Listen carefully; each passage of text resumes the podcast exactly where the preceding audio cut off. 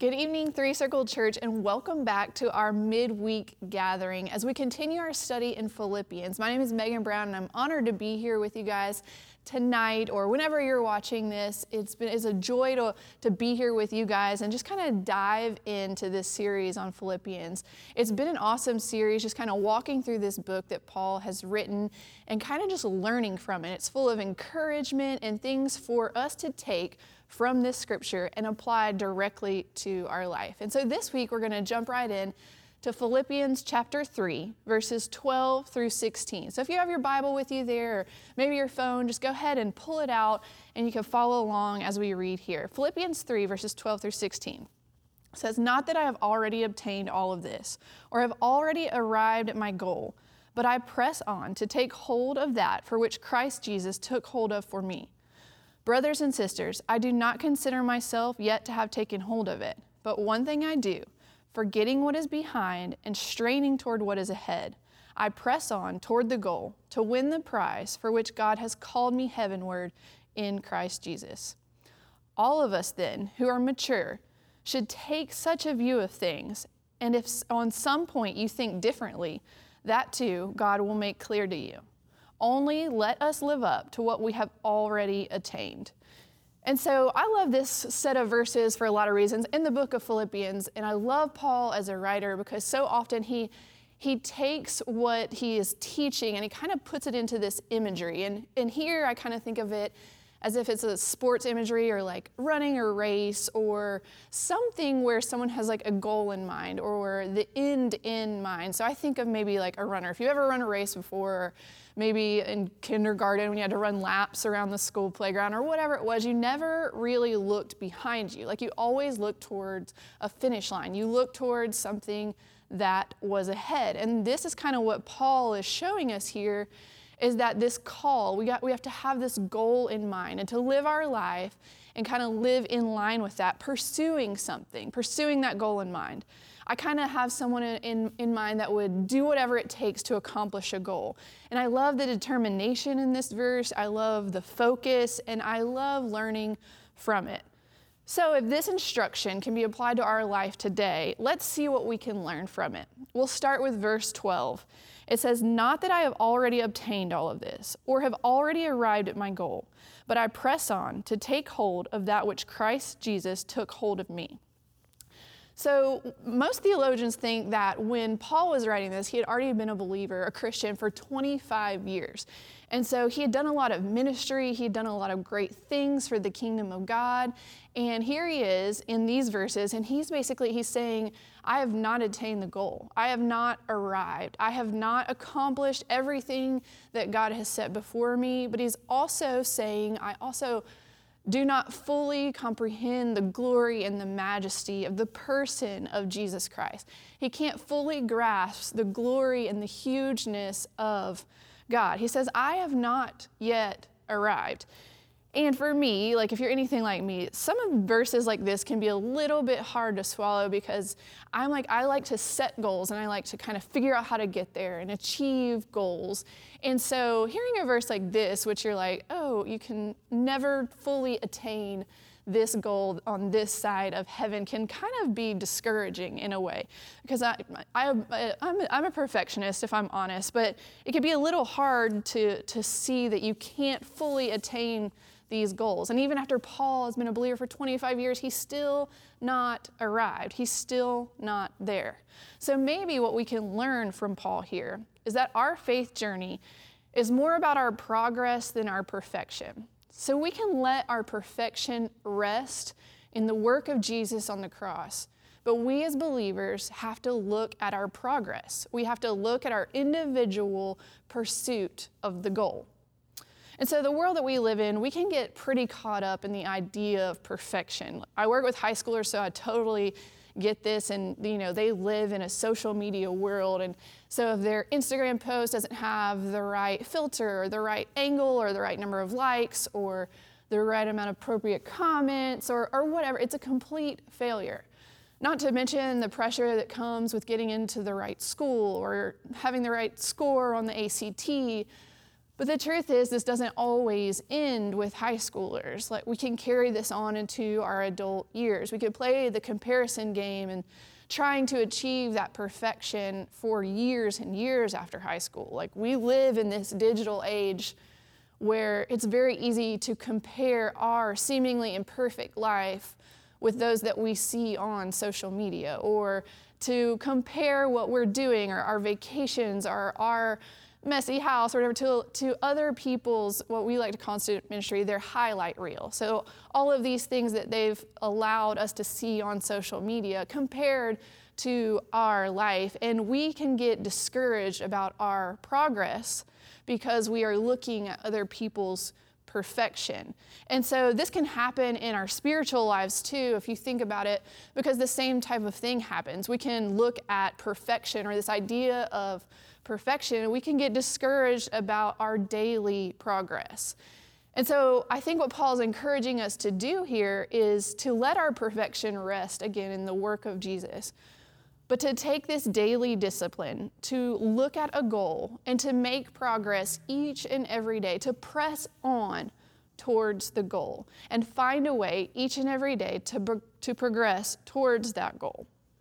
And then in the next few verses, Paul continues. He says, Brothers and sisters, I do not consider myself yet to have taken hold of it, but the one thing that I do, forgetting what is behind and straining toward what is ahead, I press on to the goal to win the prize for which God has called me heavenward in Christ Jesus. And so I love this portion right here because it kind of goes back into that race imagery and always looking forward toward a finish line. Like you never look backwards in a race or you're always looking toward that end goal, that finish line. So why is this important to you and I? Why, how can we apply this to our lives? See, as believers, if we're too focused on our past, sometimes it can rob us of what God wants to do in our future. Both nostalgia and regret can rob us of God, what God wants to do in our future days. Think about it for just a minute. If we're always so nostalgic about the good old days or the way things used to be, especially right now and the time that we find ourselves in, we can spend a lot of time thinking about how amazing things used to be, or I just can't wait till we get back to how things used to be. And if we're not careful, that nostalgia about how great it used to be can keep us from going to where God is calling us to be in our present. And the other thing that can kind of rob us of that, you know, the future, those future plans that God has for us is regret. So if we have too much shame or regret about our past, we will never know, we will fear what God has for our future because we will feel insignificant or underqualified, and we will always be thinking about our past instead of looking forward to our future. And Paul tells us we have to forget these things that lie behind us and keep our eye on the finish line, press on toward the goal which God has given us. He tells us what the goal is. So I love this part because it's a clear definition of our goal. He says, I press on toward the goal to win the prize for which God has called me heavenward in Christ Jesus. The goal, the prize, is our call heavenward. A few years ago, I went to this big conference in, uh, here with Three Circle and listened to a bunch of incredible communicators. And it's, if you've ever been to anything like that, it's like a ton of like incredibly gifted people giving you a bunch of information, and it's like all at one time, and you're trying to soak it all in and learn from them and kind of remember it all because you want to take it home and change the world. But one, one in particular was this guy, his really gifted communicator. He, he was giving this teaching and he said one simple truth. And every now and then you'll hear, hear a simple truth and it'll just stick with you. And that's kind of what happened to me uh, at this conference. And he simply said, he said, what if we all just did what was important to God today?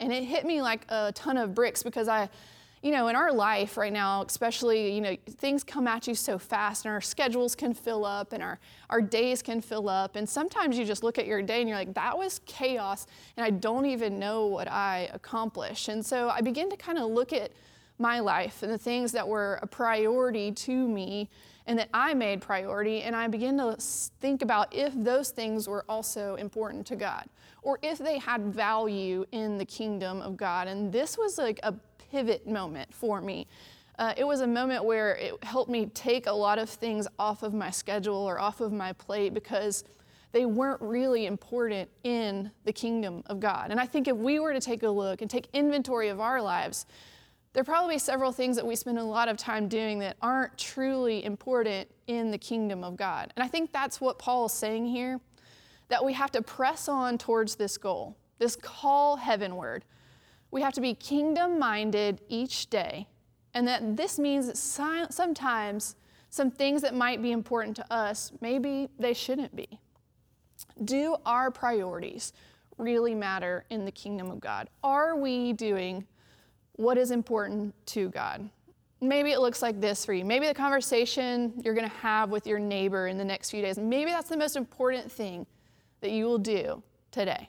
Maybe the instruction and the correction and the grace and the love that you're showing to your kids time and time and time again is the most important work that you will do today. Maybe it's a phone call for reconciliation. Maybe that's the most important work that you will do today. Maybe it's waking up early to spend time in God's Word. That might be the most important 30 minutes of your entire day. What if we all began to realign our lives to press on toward the goal of our call heavenward, to be kingdom minded and to do what is important to God today? And lastly, as Paul wraps up here, he says, All of us then who are mature should take such a view of things. And if on some point you think differently, that too God will make clear to you. Only let us live up to what we have already attained. So here Paul is, encouraging the Philippians to listen to everything that he has taught them and to put it into practice, to listen to this instruction and then to come together in unity and have the same mindset. To realize that we are not perfect, we're not going to get everything perfect all the time, but that God is at work in our hearts and our minds, that we have not arrived, but we must, in unity, keep striving toward the goal. Now, I love this part because it calls us to unity as a church, but it also calls us to take care of our own personal walk with the Lord. And so I kind of see it like this. Bear with me for a minute. It's it's kind of like one of those movies where you have like a it's like set in the Roman Empire, and you have like an army coming to attack uh, Roman soldiers or, or whatever, and they have these shields, right? So they have their shields. The army's coming in to attack, and they all like line up in defense. But when they line up in defense, they hold up their shield and they make this giant wall of defense. You've probably seen it in a movie or a picture of it somewhere, but it's like pretty incredible. Like it's this tactic of defense that makes this fortified wall unified wall. And to me that's what this is kind of talking about right here. It's it's saying basically yes, we have to have this unity as a body of believers. But in order for that unity to work, we all have to do our part. We all have to hold up our shield. And our part, as Paul is calling us to do here, is to take care of our own personal walk with the Lord. So, in order to have unity as a church, as individual believers, we have to pursue our own personal faith. We must each be growing, pursuing, and being sanctified each and every day.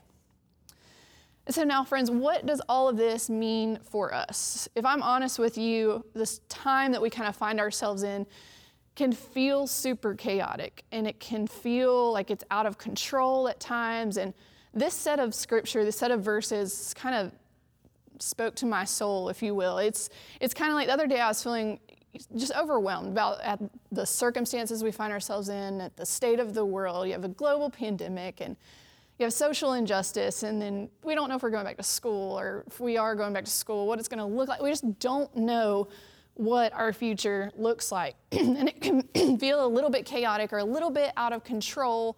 And sometimes when I get a little overwhelmed, the thing I like to do is I like to go for a run. And know it sounds crazy, but it's just like my time. Like I can clear my head and I can pray and um, I can just think things through. And so I did that. I went for a run and I was just kind of praying, like, God, I wish I could just change the world. I wish I could just change something. Like, I wish I could figure out a way to make a difference and make an impact and, and change our circumstance, like, get us out of the situation that we're in. And it, through praying, it was almost like I came to this realization that, like, I can't change the world, obviously.